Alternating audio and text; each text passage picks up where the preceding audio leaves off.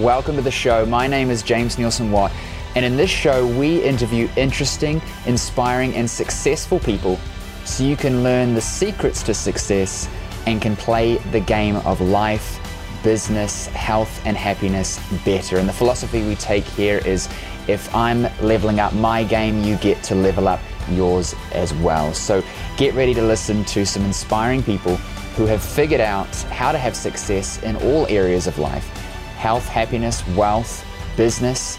We're going to be interviewing them in this show so that you can learn the secrets to success that they share with practical advice that you can take and use today. So if you enjoy the show, please subscribe, please leave us a review, and please share it with your friends because if I can help you and you can help others, then we can help more people together and we can all level up our game together. In this episode, we're talking with Marco Santarelli. Marco's a serial investor, author, and founder of Norada Real Estate Investments, a national real estate investment firm offering turnkey investment properties in growth markets all over the US. Uh, he's also the host of the Passive Real Estate Investing Show, the show where busy people learn how to build passive income and create long term wealth through real estate. Welcome to the show, Marco. Hey, James, it's an honor to be on your show. It's uh, I'm looking forward to this because we had a great conversation before we started recording here, and now I know we yeah. can talk about a million different things.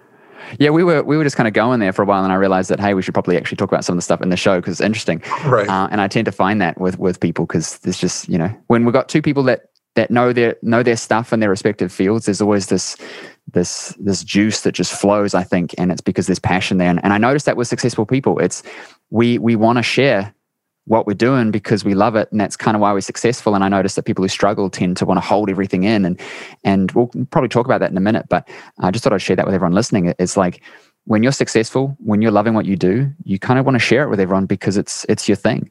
So marco let's jump into to a bit about you. I know we did a little bit on the intro but tell us a bit more about your journey and where you're at now uh, relative to where you started and kind of some of the stuff that you're working on as well yeah, well, I hate to go, you know, all the way back to, uh, you know, the day I was born, but uh, I almost kind of have to go back to the, you know, when I was 13. Uh, you know, I just knew at a young age that I wanted to be rich. That's what I titled it back then, but really what I wanted to be was wealthy. And there's a difference between being rich and wealthy. I recognized the fact that I was entrepreneurial at a young age. In fact, I taught myself at the age of 13 how to code on a computer and program, and that was the days of Pac-Man. So I was building a, you know, a, a game uh, on a computer that had very little memory back then because memory was incredibly expensive on computers.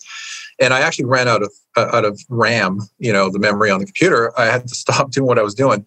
But what was interesting about my teenage years is i couldn't drive but i was getting my parents to get me books and courses and programs on business and real estate and, and investing because i wanted to learn about that stuff. I just i just had it in me and i i needed to uh, teach myself how to do it you know, just to give you a little bit of color, color and context, I bought my first investment property, my first rental, when I turned 18 years old. And I would have done it sooner, but I had to wait until I was 18 because I couldn't qualify for financing, you know, as as a non-adult.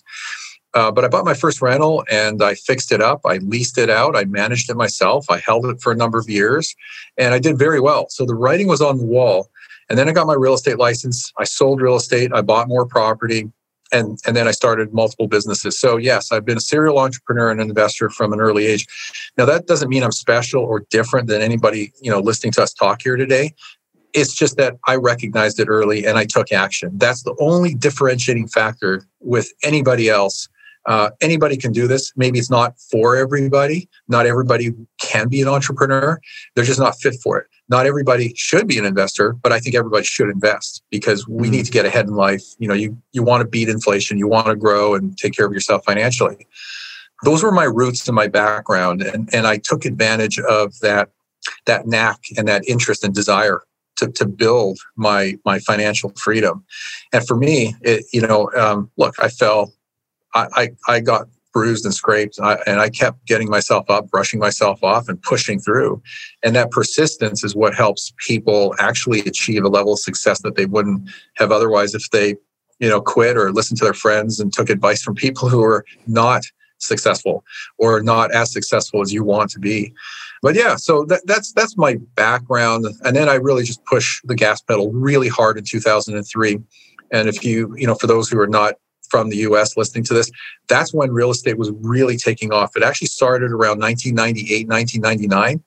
And then real estate really started to pick up steam and become you know fiery hot by 2002 and 03 that's when i went full-time real estate investing uh, coincidentally that's also the time i started this company as well because people were coming to me and saying hey how are you buying so many properties they wanted a coach and i said no i'm not going to coach you and they wanted a mentor i said well i don't have time to mentor you but i can i can provide you property i'm seeing a lot of deal flow and that's how the business started in tandem with my real estate investing so anyway there in a nutshell that that is my my quick background now you're in, like we talked about in pre-show, you're in you're in crypto now. You're in cannabis uh, as well. Talk a little bit about that. Well, you know, if if regardless of whether you have a job and you're you know saving to invest, or you have a business and you're you know accumulating profit you need to deploy that capital that's those savings or those those profits into investments. And so as i was doing that i realized okay i need to start becoming a professional investor and investing in other things to put that money to work because i don't want it to sit around because it's going to be eaten away by inflation. You know inflation is there. You know it's some people refer to it as a stealth tax. It really is um, a, a cancer on your on your savings, your your monetary energy. And so I I started investing in different things and I became a professional investor and I looked at everything, the stock market, I looked at oil and gas. I've been involved in oil and gas. I've looked at stocks. I've been involved in, in options. Uh, I looked at cannabis. I've looked at crypto. And where I spent a, a lot of my time was in cannabis and crypto. And the reason for that is because those two investments offer what I'll call asymmetric returns. So it, it's not a matter of you know looking at a five or ten percent rate of return. You could potentially look at uh, you know two x, three x, you, know your your your investment. Uh, now, yes, it's crypto is very volatile, somewhat speculative, speculative, but cannabis has been a trend not just in the U.S. but all around the world, and we are seeing more and more people get into that space. As long as you have land and a license, you you pretty much are uh, you know in good shape. So if you can get a cannabis license, whether it's New Zealand or you know one of the states in in the U.S., you can set yourself up where you can start growing indoor and create essentially uh, a cannabis operation where you can sell cannabis. It's been very lucrative for years and it's still very lucrative today. Will that be the case 10 years from now? I don't know because it could become commoditized. But here in the US, it's still illegal, technically speaking, at the federal level, but it's legal in most states at the state level. And uh, the federal government's not you know not getting in the way of of you know free enterprise and taxation which is huge taxation for them. But as long as you're following the rules and the regulations and you're complying with all the laws at the local and state level they're okay with it. They just need to put a framework in place so they can tax it like alcohol and tax it like cigarettes which is mostly again at the state level. But it is a lucrative industry it is uh, still growing, no pun intended, but you know the cannabis industry is growing rapidly, and more and more people are trying to get into it. So, you know, you got to ask yourself, well, how do I get into it? Well, you could be an operator, you can get yourself a license, and you have the land and the capital. That's the, a way to be in the business. Uh, but if you don't want to do that, well, there's a lot of um, companies, not in the U.S. but in Canada and other countries, where you can invest in companies buying stock and basically riding on their coattails as operators and investors in the cannabis space. Mm. So it's yeah. um in New Zealand that it, it's illegal and illegal, and we had a referendum, but the people who are going to be affected by it, you know, we don't tend to go out there and vote as much, uh, so it's run by people who don't necessarily understand what's going on, and so it it it didn't pass. Um, but apparently, you there's a lot of manufacturing of it in New Zealand, and it's shipped out to places like Canada, which I think is kind of horribly ironic that you can produce it and the government is cool with that. But then if if you if if they want to legalize it, they want to have it, uh, you go to jail, which is funny. But another story, I suppose. But um, I found that out oh. from a from a friend. Uh, won't mention who. Um, that is involved with couriering and shipping and, and things like that at a high level in New Zealand. And he's like, yeah, we ship it all the time. I think that the interesting thing that that I've talked about with people on the show a lot is that when you're saving money, you're losing money because inflation's going to eat it up. You have to put cash to work. Uh, you can't just be collecting it because if you save it for 50 years, it's not going to be, you know, a million bucks today is not going to be much in 50 years, just like, you know, granddad bought his house for for ten dollars or whatever, and um, and now it's a whole lot more. When you're thinking about what to get into, though, that's the question, right? There's there's so many different options.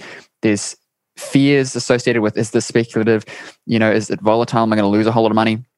Everyone's getting into crypto at the moment. They're buying Dogecoin and then it's crashing and all this kind of thing. what would you do if you had some cash and you're wanting to be smart about it? Would you suggest dabbling in a few different things to to get familiar with it? Would you suggest picking something that's safe, like a fund? What would you be thinking to someone who's who's a novice but has some cash and they want to make sure that they're securing their future? It's a great question, but a very broad question because there's other variables in there that need to be answered, such as how much investable cash are you working with? Someone who's got $1,000 is going to be certainly different than someone who's got 10,000 versus 100,000 versus a million. And I've talked to uh, people all across the spectrum. I mean, we've we've got clients that have twenty thousand dollars to invest in, you know, real estate. They're buying their first rental property, and then we've got clients that flat out say, "I've got one point seven million dollars to deploy, uh, you know, and I want to build a real estate portfolio and whatever else they want to do." So it's all over the board. So the amount of investment capital is one one factor. Your risk tolerance is another. What you understand, your understanding and knowledge of the investment or the asset class that you're getting into is also another thing because I don't think you should invest in anything that you don't understand. Now, you don't need to be a, an expert, but you should have a reasonably deep level of understanding in something. You don't just jump into, let's say, crypto or even real estate without having built some level of knowledge.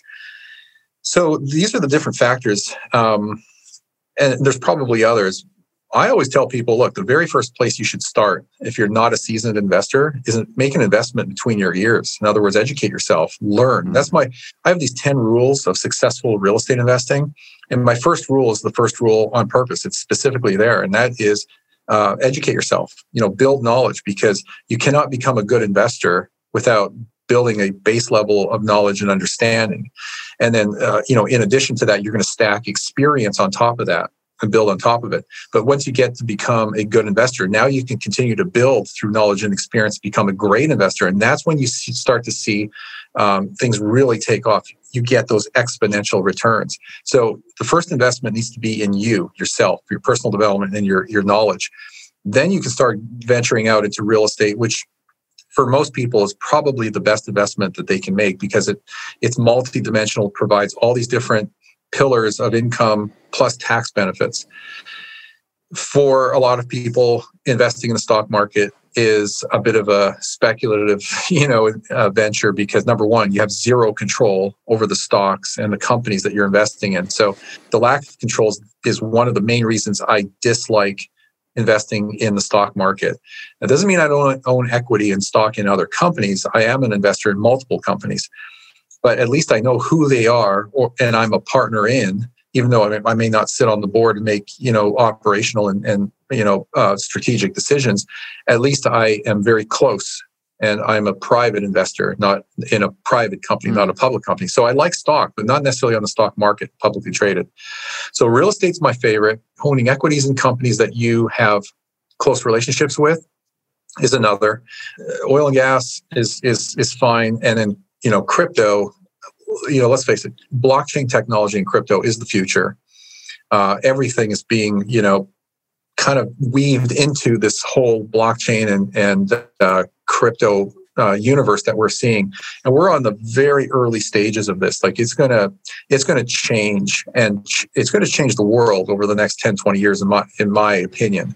Uh, you know we're just seeing so much change across the world with you know uh, you know portable wallets and cryptocurrency being available to literally all 8 billion people on this planet. Mm. that's going to have massive implications and massive impact even in my industry in real estate. The fact that you can have you know a title title insurance, uh, the contracts, your purchase contract, and, and anything that's contractual, literally on the blockchain and being automated between you know two parties that are essentially trustless environments. Uh, it eliminates and displaces companies like title companies that we have here in the U.S. You know, if you can execute a transaction without having a, a third party like a title company to execute that contract, that makes a big difference. So blockchain technology I don't want to call it cryptocurrency, but blockchain technology and, and crypto in general, and, and these technologies are going to change industries all over. So I think that's you know a great place to invest, but you need to have some understanding and knowledge about it and, and know what you're putting your money into. So back to your question. If you've got some investment capital, you've got some savings, you don't want to sit on it because cash is trash inflation is there and it will be there for a long time to come. It'll eat away at the purchasing power of your savings. So you need to put it to work. The question is, is where are you going to put it? That's where your comfort level and your level of understanding and education come in. So that's a long answer to your short question, but no, there you go. It was a it was a perfect answer. Um, let me ask you real quick then, if you're if you're considering purchasing an, an investment, let's say it's a fund and it's getting a return uh, of two percent, okay, You've also got to consider that if your return on the work that the cash is doing has to outpace inflation, otherwise it's essentially the same thing, right? Or it's at least just staying the same value but not going up. So these are things to consider and stuff that I never even thought about until I started talking to people like you and and looking things up. And it brings me to my my next point because everyone looks at safety of the investment and okay, it's going to be safe, but is it actually getting a meaningful return and is it meaningfully growing? Because you have to assume some level of risk because there is risk no matter what. People think putting their money in the bank is going to keep it safe. It's not how it works. The bank gives you crappy returns just to make you feel like something's happening, but really, when you include tax uh, on top of that, those gains and the inflation, you're actually still losing money, uh, and they're going off and having a party with it. When you say invest in yourself, I think a lot of people don't really get that. Like you can't see things happening in markets and think, oh, I'm going to go and buy this coin or buy this thing. I'm going to make a whole lot of money. Because it doesn't work like that. You can't say, I've got 10 grand. Do I choose to buy a program to learn all about how I can be a you know powerful investor and understand the market and know what I'm doing? Or do I go and put that 10 grand into the market? I think that by far the smarter choice is investing in yourself because if you don't you're probably going to lose that 10 grand and or not learn anything and not get the full potential out of it i did that with property i went through a property program learned everything i could about it because i saw someone who was doing incredible things and i said i basically want to just throw money at this person and learn everything i didn't do anything for a few years he told me not to buy property uh, which seemed counterintuitive. But then, as I obviously don't understand the market, and he did, anything that I would have bought, I was buying on one side of the the the pump and when I was going to end up was the same place, but I would have paid a whole lot of mortgage and interest and all the things in the middle. And it was like that was not the right time to buy what I was looking at. And it ended up saving me more money than what the investment cost to work with them. Then I had the experience. And so when the timing was right, uh, I now have three million dollar properties and things are good because I invested in myself first. I understood the situation. The same thing happened with with crypto. A lot of people are just jumping in and buying random coins. They hear things on the news, and so they go and do it. And when it's on the news, it's too late. You know what I mean? What, what's the saying? Like if the if the shoe shine boy is telling you what stocks to buy, it's time to get out of the market um, because right. because or the taxi driver.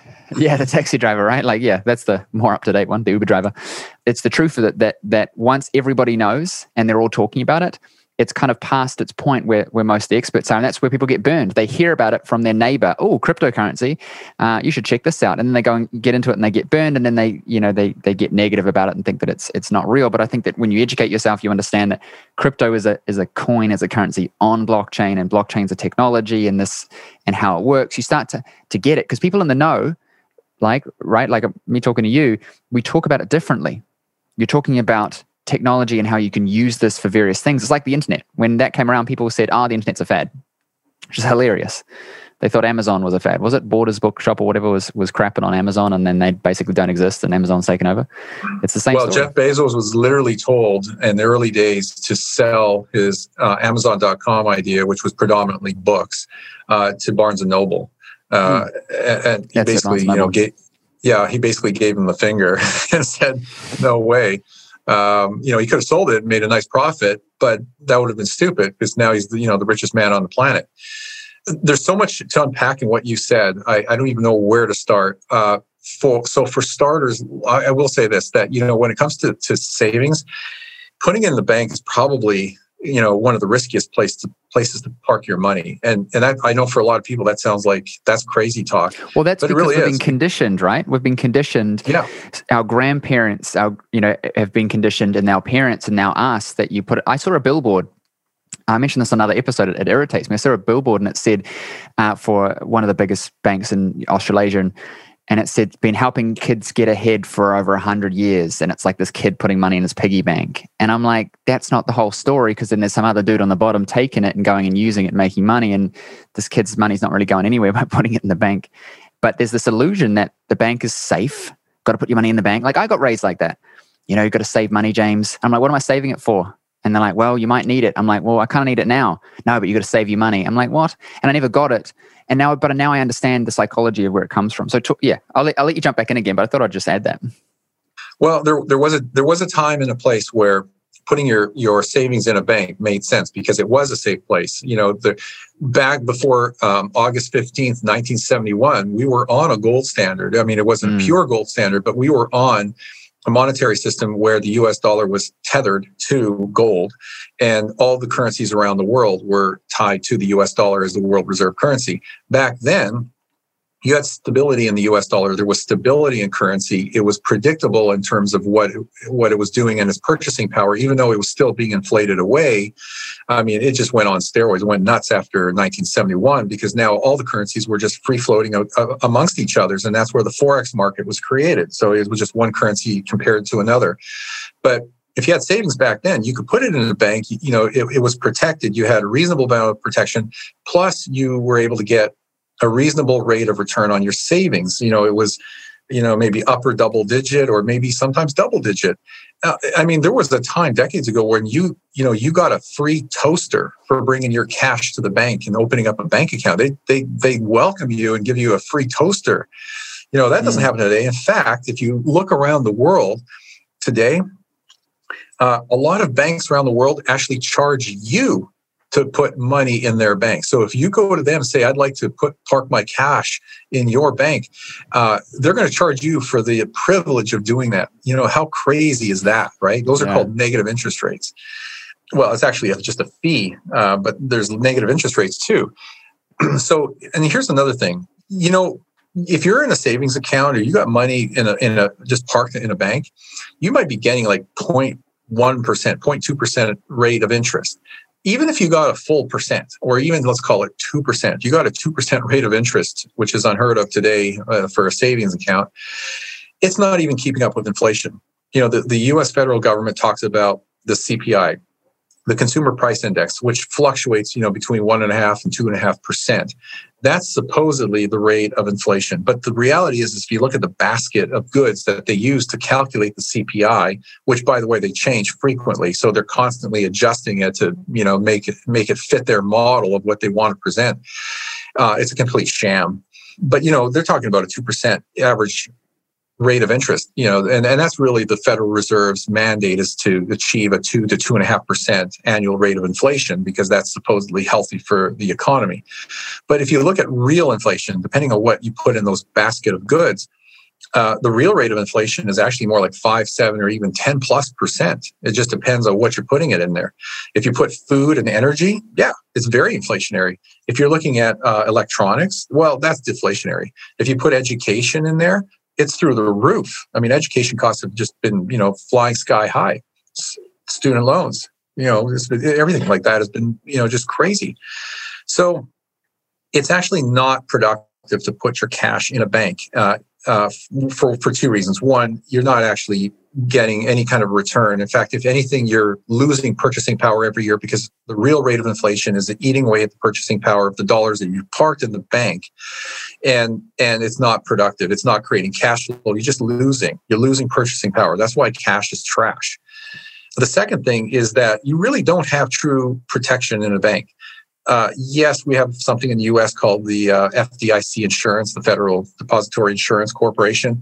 But if you actually look what the FDIC has on its books in reserve, it is a small fraction of the total deposits that are out there. So should there be a black swan event or a catastrophic event, which, you know, it's kind of maybe a stretch to think about something like that happening. but what if? What if something did happen? There's not enough money in the FDIC, the insurance, government provided insurance to cover all of people's deposits. So if there was a run on the bank or a bank bank crash or another crash like we had in 2008, where you know the, the Great Recession, there aren't funds. The, the funds aren't there to protect your your capital. So the best thing to do is take responsibility, educate yourself, like you're talking about, uh, and put your capital in hard assets and and investments that have strong growth potential and also can protect your principal and maybe give you some other benefits like uh, inflation protection, which is what real estate does, which historically gold and silver has done, which uh, we know Bitcoin has done for the last 10 years. so that's what you need to do. You need to be responsible, educate yourself, and, and put your money to work in places and ways that get you further ahead every year, not behind. Because I'm gonna I'm gonna sound super basic when I say say this next thing, but it's just thoughts in my head, and, I, and I'd want you to sort of help me validate them a little bit.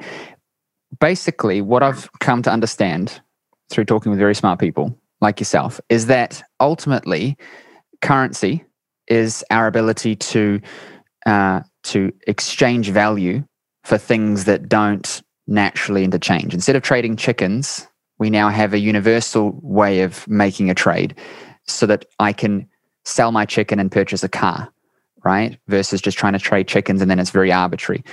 That's where we put our confidence into the currency, essentially becomes the economy. Our belief in the thing having value is why it has value, and it's why I can't use monopoly money to go and buy things because no one thinks it's worth anything. But the monopoly money with the US on it is, right?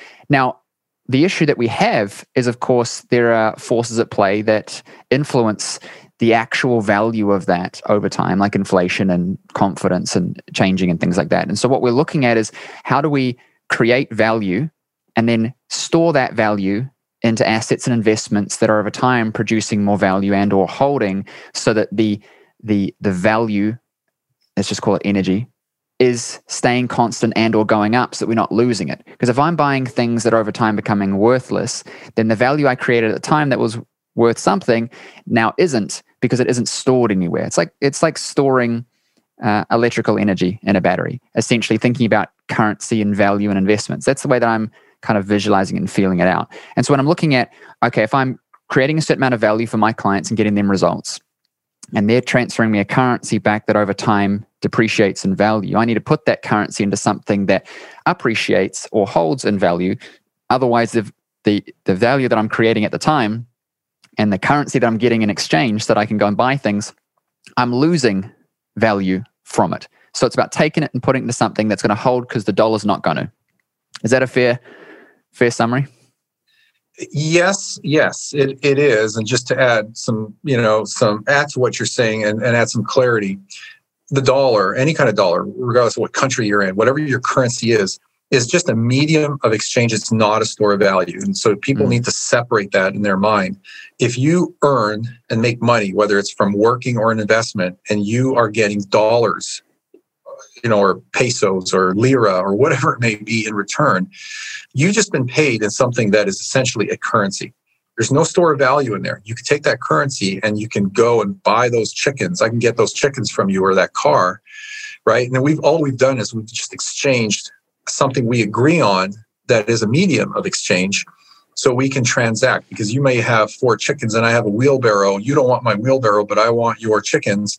Uh, but you know there's no there's no exchange there but uh, but if we both agree that we could use currency to make that exchange to facilitate that transaction then we can exchange that currency and I can buy what you have to offer. And then you can take that currency and go and buy something you want from someone else because they have something you want.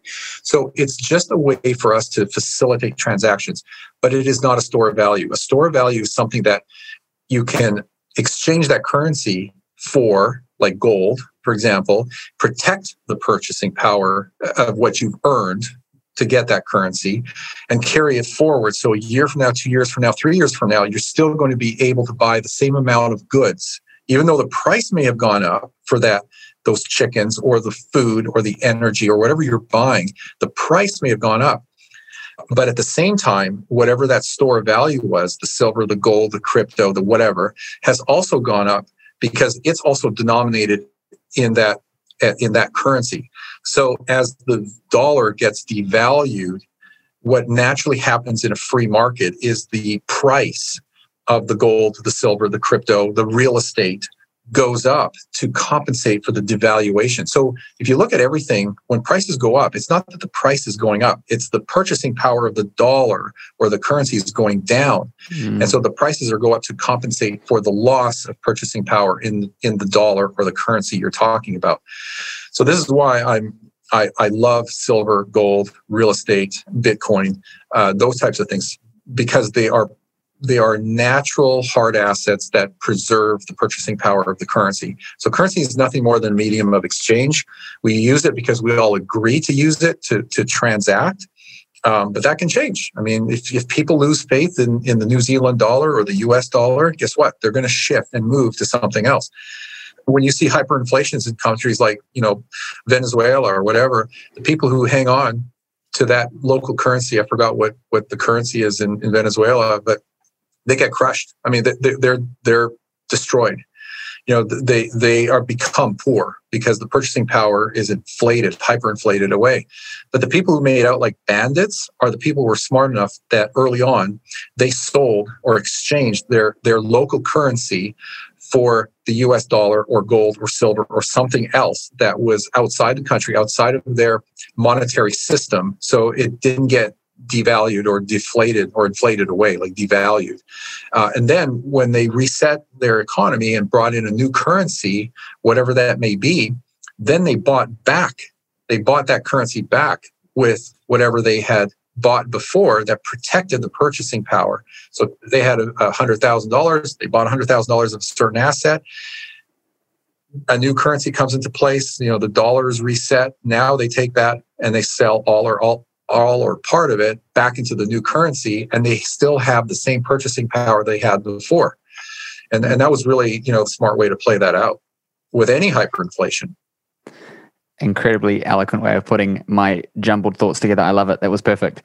It clarified things a lot for me that that i didn't have the words for but i'd been thinking about. And i definitely know that a lot of people a lot of people listen to this are like james this is basic like why don't you get this but i also know especially my clients, going to be a lot of people listening to this going, that makes so much sense. I understand now why when people say that cash is trash or that I shouldn't be saving cash, why that makes sense because we're just talking about purchasing power. And what you said is powerful. Price going up just means purchasing power of the currency has gone down. Things are not more expensive, your money's just more worthless. Um, and I think that's an amazing realization and, and thing that people don't think about. They complain about things becoming more expensive. They became, you know, they complain about not making enough money to be able to afford things. And ultimately, what it comes down to is is value. The the purchasing price, purchasing power has gone down. The value that you're producing with the work that you do is not as valuable as it used to be.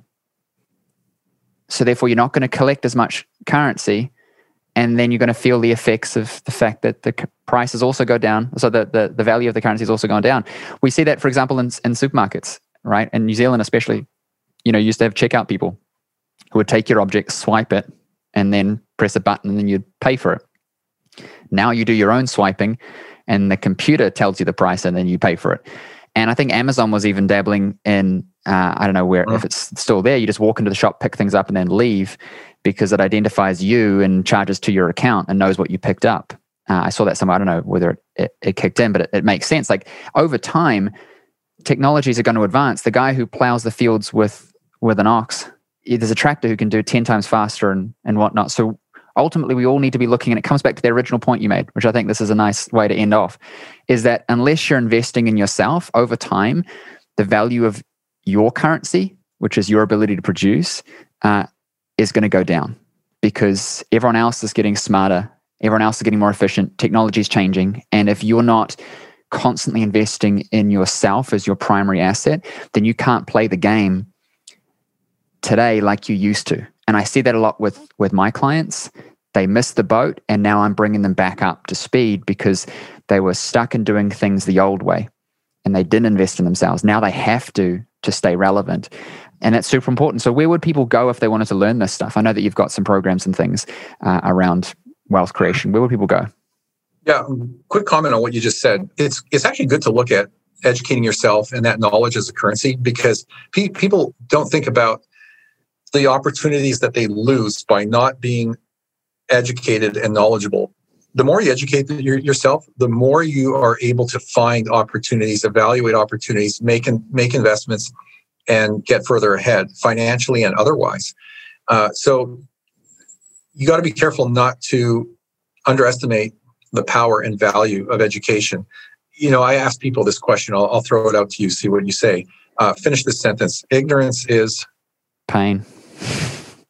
Yeah, for me, not bad. Okay, a lot pain. of people say bliss, right? Ignorance. I was immediately going to do that because that's the classic thing that that you hear, but I've I've learned otherwise. Well, think about it this way: ignorance is expensive mm. right? It really is. The, the, what you don't know is costing you opportunity, money, investment. Uh, in fact, not only are you missing out what you could gain, but you're probably losing out on things that you're not aware of. And uh, like inflation, how many people understand inflation? They don't realize that if they're making money and just parking it somewhere or not buying assets that generate income, like income producing real estate, that they're actually missing out on opportunities to grow financially and, and otherwise.